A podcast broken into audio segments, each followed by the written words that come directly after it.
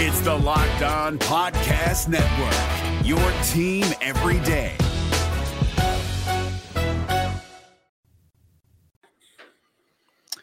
T-Wolves lose 2 in a row for the first time this season. I got Wolves expert Tyler Metcalf. He's going to help me break it all down. It's all coming up next on the Locked On Wolves Postcast.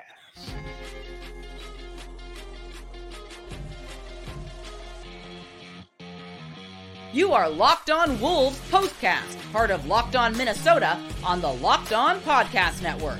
Your team every day. T-Wolves, they struggle versus the big men again tonight. They fall to Zion and the Pelicans, 117-106. They dropped to 24-9 on the year, just their second loss at home all season. What's happening, everyone? Back in the lab, back at it. Another T-Wolves postcast episode right here on the Locked On Sports Minnesota Network. You got myself, Luke Inman, at Luke_Spinman. That's the man, Tyler Metcalf. He's on Twitter, at Team Metcalf11. And before we jump into all the action, quick reminder. Tonight's episode is brought to you by Game Time. Download the Game Time app, create an account, and use code LOCKEDONNBA for $20 off your first purchase. That's code LOCKEDONNBA for $20 off your first purchase. All right, let's jump right into this one. Lots to cover. Wolves hadn't lost 2 in a row this year heading into this one. And you knew that now that the Pelicans were kind of back to full strength, they were going to be a tough out tonight, man. They've been red hot. Even on the back end of a back-to-back, when healthy, they've been balling out, man. And I kind of went into this one thinking win or lose, this was just going to be a really good test for the Wolves. See where they're at. They were going to get challenged against a really good, talented, fully healthy now team that, who knows, man, you could end up seeing this team come playoff time. Just give us your major headlines, major observations to kick things off. Pelicans are a real deal when they're healthy. And, I mean, you mentioned they're back to full strength. They were still missing Trey Murphy tonight, who's arguably their best three-point shooter, one of their best athletes, one of their best defenders, too. So you throw him out there on the wing, and they're looking even more deadly. So I think they're a real team to keep an eye on, battling for home court advantage come end of the year. And it was a real test in terms of physicality and toughness tonight for the Timberwolves, and they did not pass at all. They got bullied all night, and they kind of quit mentally pretty early on. Yeah, the major atopic theme kind of trend I'm personally seeing, I'm curious if you agree, I'm sure you will, but this team, they just haven't been able to match up physicality with other teams when the other team has a bully or two in the paint, right? And Pelicans, by the way, I mean, you kind of touched on it, 9-3 in their last 12. If you watched any of that run during their last 12 games, they could be 12-0 during that stretch. I mean, they ran into a fresh Ja Morant twice. They kind of gave one away to Houston as well. But you look at the shooting metrics here. Let me pull them up. I mean, they are what they are. Pelicans shot almost 60%. But back to the Wolves kind of struggling against physical teams. You just gave up 39 to Randall on Monday in New York, 33 to Anthony Davis and the Lakers, 51 to Joel Embiid. Zion, he had his best shooting performance, I believe, up to that point anyways, 36 points last time they played. I think he ended up 23-24 tonight. I'm not saying that these guys don't give every team fits, because they do, but it feels like the Wolves' inability to defend some of these guys without fouling, especially knowing these guys are going to attack you, they're going to get downhill. It's just one kind of glaring issue as of late that they haven't always matched up with the physicality enough versus good bigs in this league. And that's something I think they got to get better at. How do they stop these guys and not give up so many ticky-tack fouls along the way like they've tended to do this year? Is it a matchup issue, coaching thing, basic fundamentals? What is it? Yeah, and a lot of it comes down to just kind of fundamentals and discipline. I mean, tonight, the last time they played the Pelicans, fouls and free throws were a major issue, but that really wasn't the case tonight. I mean, the Pelicans got called for 11 more fouls than the Wolves, and the Wolves had 10 more free throws than the Pelicans. So I know there's some ticky-tack stuff in there, especially with Rudy, which immediately takes him out and obviously just destroys the Timberwolves' rim protection for the entire game. Really bad game by Rudy. He just didn't make an impact at all tonight. But when you kind of listed all those stars who have gone off against the Wolves, a lot of it comes in the mid-range. That's where their defense wants to funnel shots for most players. it's an inefficient shot that you want to force guys into, but you got to start throwing different looks, especially out of the pick and roll, because when those stars are able to kind of get downhill, get into their pockets in the mid-range, in that 15-foot range, that's a really, really good shot for them. And when they're consistently able to step into it, and the most kind of deterrence that they're facing is a late contest by their initial defender, it's really easy for them to kind of get in a groove. We saw that with Julius Randall, Embiid, SGA. We saw it tonight with Brandon Ingram. It just, it isn't working. The point of attack stuff hasn't been good enough. The screen navigation hasn't been good enough. And tonight they were really trying to throw a lot of bodies in the lane and at the rim to clog stuff up and make stuff really difficult for Zion and the rest of the team.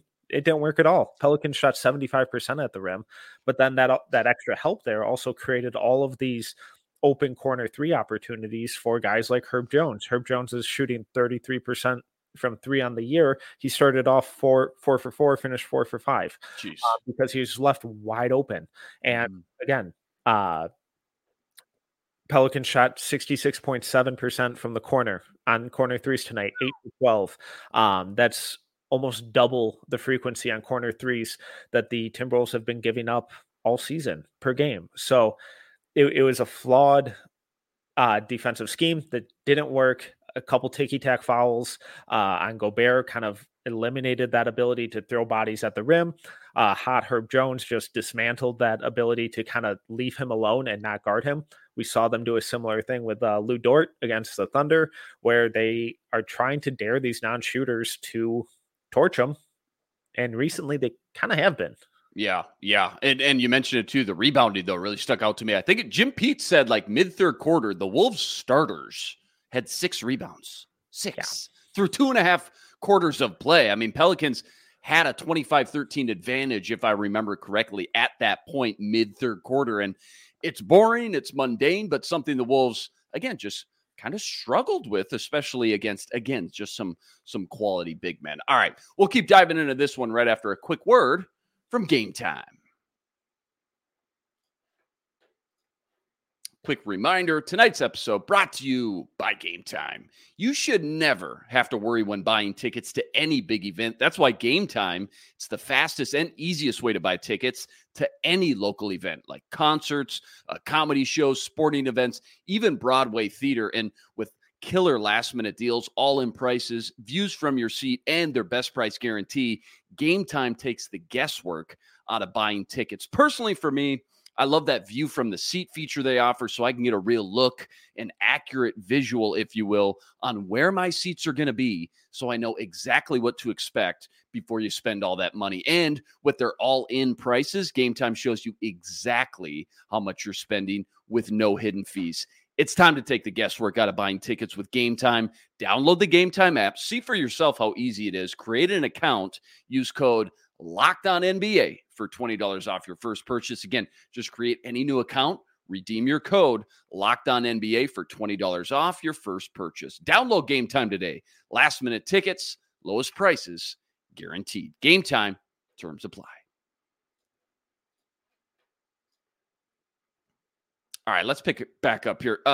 60% shooting, I believe they ended with the Pelicans tonight, 45-ish% from three. Wolves about 38%, a couple minutes left. Last time I checked, 25% from three. So, yeah, just rough shooting night all the way around.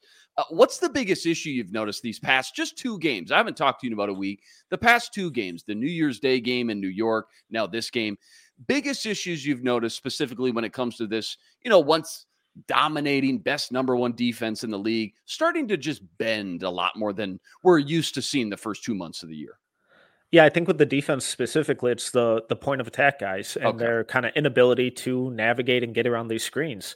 I still think Jaden's an awesome defender. I still think Nikhil's an awesome defender, but that consistent ability to keep guys out of the paint and just make their lives a lot more difficult, not effortlessly walk into these 15-foot jumpers, is really starting to take its toll. And it's all part of their kind of defensive scheme, which again works against 90% of the league. But when you have these elite, 6'8" to 7-foot stars on the opposing team, that's a really easy shot for them. And that's a really easy way for them to kind of get in the groove of things and get to 30 in the blink of an eye. And then once they kind of start doing that, and the guys, the point of attack defender still isn't getting over that initial screen, then just instinctually help defenders are starting to rotate a little more. And we're seeing those kickouts to shooters on the outside, or, you know, lobs, at the rim, as Rudy now has to step up because he's sick of seeing this guy knock down the eighth straight jumper in his face. So it all stems from that point of attack, and it just hasn't been what it was in the first kind of half of this year. Yeah, offensively too, you can start to see teams have taken away Rudy Gobert's roles now. How does Coach Finch get him more involved again in a way that suits him best, obviously, suits his skill set? Because sometimes when they try and create things for him, everything just kind of looks a little out of sync, depending on who's on the court, obviously, but especially the last few weeks at times. Yeah, and it's really tough because this is just it's a bad shooting team right now. Yeah. And, you know, Jaden's not a big-time shooter, but he's typically capable. 1 of 3 tonight. You know, it would be nice to see that those attempts up around 5 because I do think he's closer to a 38, 40% three-point shooter, especially from the corners. Carl Anthony Towns, again, in the shooting slump ever since that injury, 0-4 from 3 tonight. Ant shot well, but outside of those 3 guys and outside of Naz Reid, there's no one else on this team who really consistently can shoot off ball. I know Mike Conley is, but when we're talking about getting Gobert lobs and stuff, Conley's the only one who is consistently doing that.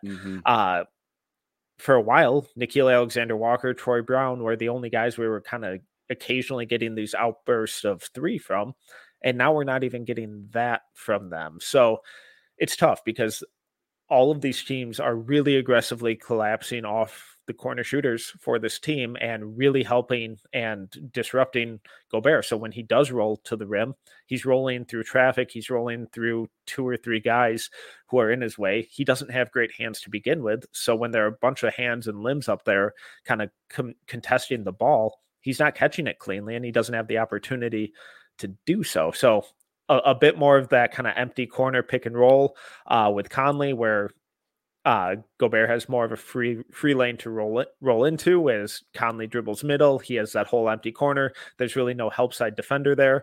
I think a little more of that when they do run it, it's super effective. A little more of that could help, but otherwise, this team just needs to add shooters off the bench. Yeah, well said. Good breakdown there. And they weren't atrocious like we've seen in some previous games, only 13 tonight, but because I haven't talked ball with you in over a week, I'd be a little remiss if I didn't bring up the turnovers too this year. Second highest turnover rate in the league, 29th in turnover rate offensively. And, you know, I know Ant and Cat are more to blame for a sheer volume standpoint, but Ant's turnover rate actually down this year. His assist rate is up, I believe, 3, maybe 4 points, and his usage rate is up as well. So obviously he's got the ball in his hands more often. So yes, by virtue, yeah, he's going to have more turnovers on paper, but the rate in which those are happening actually have gone down. I thought that was kind of interesting, but then there's some other guys you just maybe wouldn't expect. Kyle Anderson, maybe the worst turnover rate of his career right now. He's been a mess, and it's been a consistent problem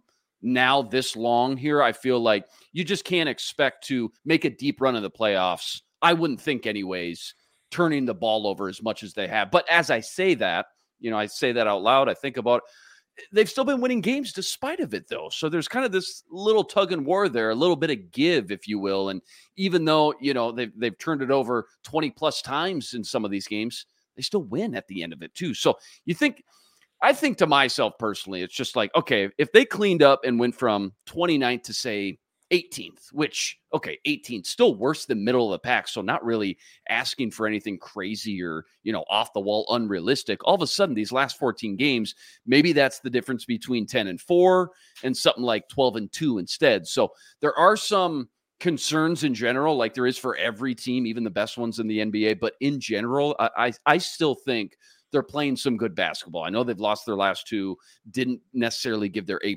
performance.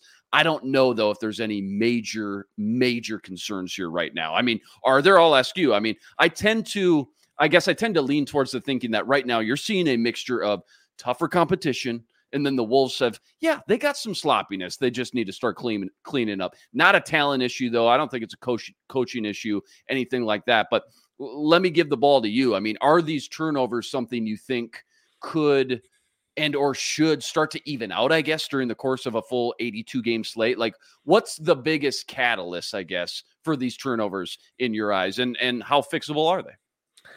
Yeah, and so I'm concerned about them, but not ready to necessarily hit the panic button. Okay. When we look at their turnover rate, it's third worst, or I think coming into tonight, it's third worst in the league.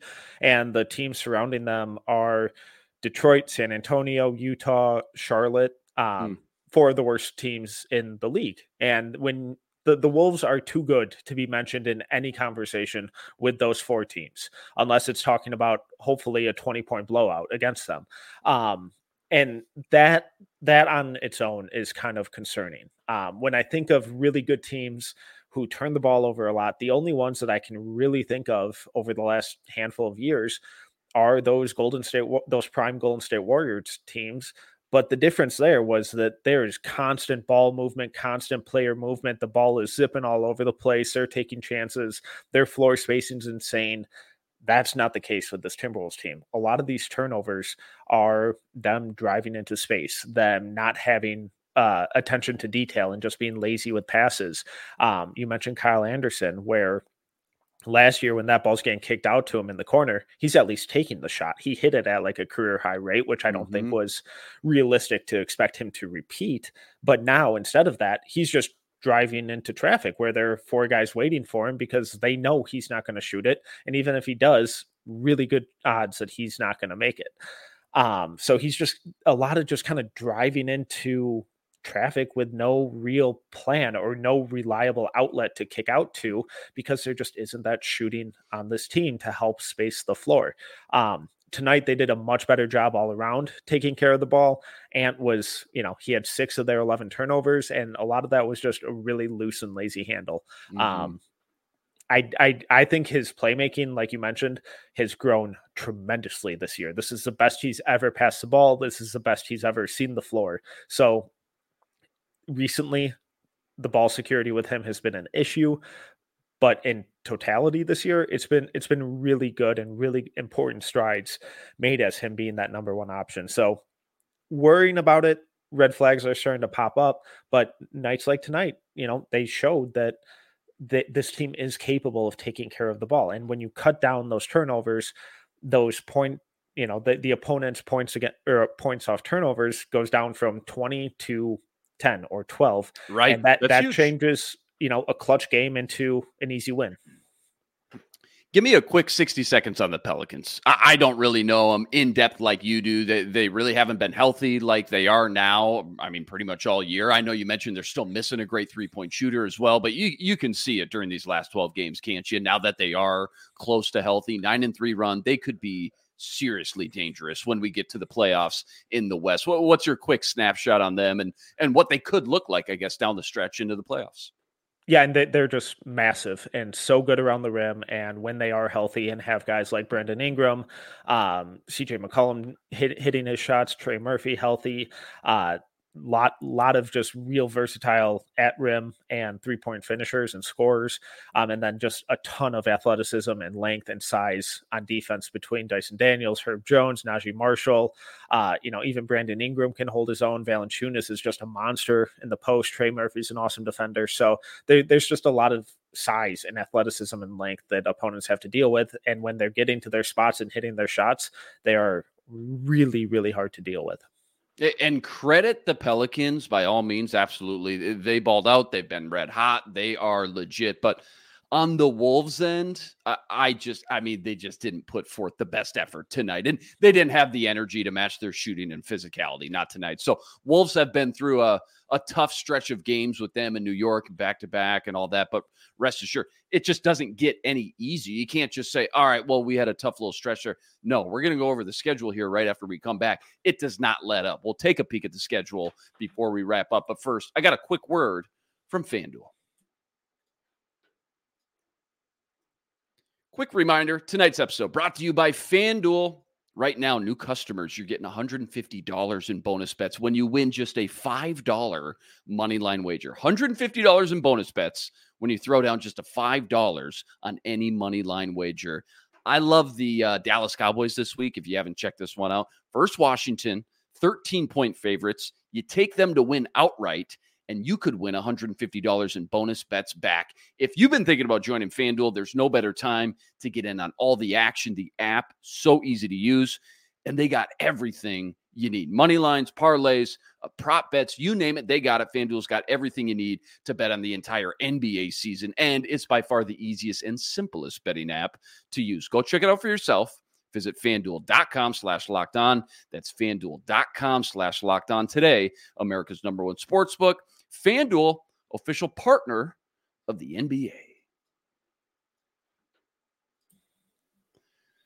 All right, as mentioned, schedule doesn't really let up much here. Let's see, what do we got? Rockets, okay, Rockets. Mavs again, just saw them last week. Magic, Celtics, Blazers, Clippers. I've been literally coming on the show and saying, man, this is a gauntlet for like 6 weeks in a row. Man, that's how it feels anyways. What sticks out to you, though, the most about this next 4, 5, 6-game stretch? There are some real dynamic wings and forwards that are really going to test interesting how real this team's defense is. Mm-hmm. Houston, you know, the Rockets have sucked plainly these last couple of years, but they've been real good at home. I think they have like 2 wins on the road, but they only have like 1 or 2 losses at home this year. So they've been really good. They've really turned their defense around. Another real physical team. You know, we're familiar with Dylan Brooks from his days in Memphis, but they're going to get into the Wolves. They're going to challenge them physically. They're going to try and bully them like the Pelicans kind of did tonight. So it'll be fascinating to see how they kind of respond to that. Then with Dallas, Orlando, Boston, you know, you have Luka, you have Paolo and Franz, and you have Jaylen Brown and Jason Tatum, plus, you know, obviously Drew, Derek White, Porzingis. They're loaded. So it's going to be a real test, and it's going to be a great kind of snapshot of how real this Timberwolves team wants to play. They've stepped up against their, you know, high-level competition all year, but these are 4 teams that could very easily be in the playoffs. 2 of them have championship aspirations. So it's like, all right, if you want to be in these teams' class, you have to absolutely prove it here. Yeah, no arguing. Super tough stretch. It just doesn't let up, as mentioned. I even with the 2 losses, though, and how bad they've looked at times, right? Getting down 20, 22 in some of these games. I still know most of these teams are also thinking, hey, we got the Wolves on paper. Yep. Oh, no. All right. This is a tough matchup, too. So, I mean, that's how solid consistently they've been now through almost 35 games, too. And Jeff just mentioned, too, in the comment section, 4 road games in a row. And back-to-back there between the Magic and Celtics, too. So as if things weren't, you know, on paper anyways, hard enough, 4 straight road games, man. That's going to be tricky as well. Last one here. They mentioned it on the Minnesota basketball party today. I only caught the first 10, 15 minutes. I got to go back and finish that up. Make sure to check that episode out if you haven't already, by the way, each and every Wednesday with Reggie Wilson from Care 11, Ron Johnson from the Ron Johnson Show, host Sam Ekstrom, our boy Jack Borman, Ben Beacon, host of Locked On Wolves podcast. You got the whole gauntlet over there, but they were talking about Chris Finch has the second best odds behind the OKC coach to win Coach of the Year. I was just curious your quick thoughts on that, and if you think he could win it, I guess, when it's all said and done. Yeah, and I really think it's going to come down to, unfortunately, who the higher seed is. I think what Finch has done with this defense specifically has been incredible. Kind of piecing together a team that no one really thought was going to work last year. It didn't work last year. And, you know, they're the number 1 seed right now. Mark Daigneault from OKC has, some people are already lauding him as one of the best coaches in the league.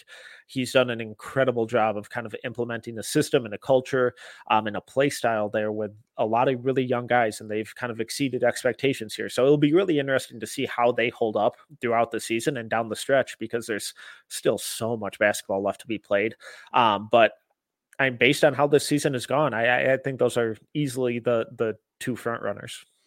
It's so funny, you know, I'm an NFL guy. My mind immediately goes to the NFL. I think about the NFL MVPs you mentioned. Probably going to come down to who's the higher seed, just like the NFL MVP. It's like which guy carried their team deeper into the playoffs, usually into the Super Bowl, at least those final 4, final 8 teams usually ends up getting that award. So kind of similar scenario there as well.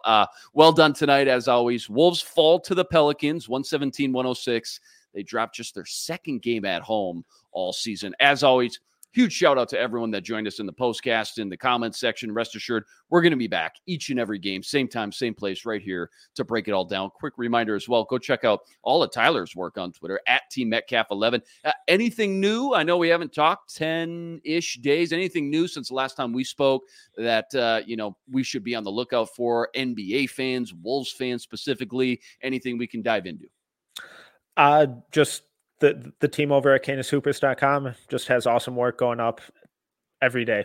So make sure to go check that out. And if you're a big college basketball or NBA draft fan, go check out NoCeilingsNBA.com. Team over there is doing awesome work as well. Yeah, they're absolutely killing it. Make sure to go check that out. That'll do it for us tonight. Next on deck, Houston Rockets in Houston. That's Friday night. Join us again right here for the entire recap. And make sure to follow all our work over at the Locked On Sports Minnesota Network. One more plug, too. If you haven't already, you got to go check out Ben Beacon over on the Locked On Wolves podcast as well. He's Tyler Metcalf. I'm Luke Inman on Twitter, at Luke_Spinman. Until next time, signing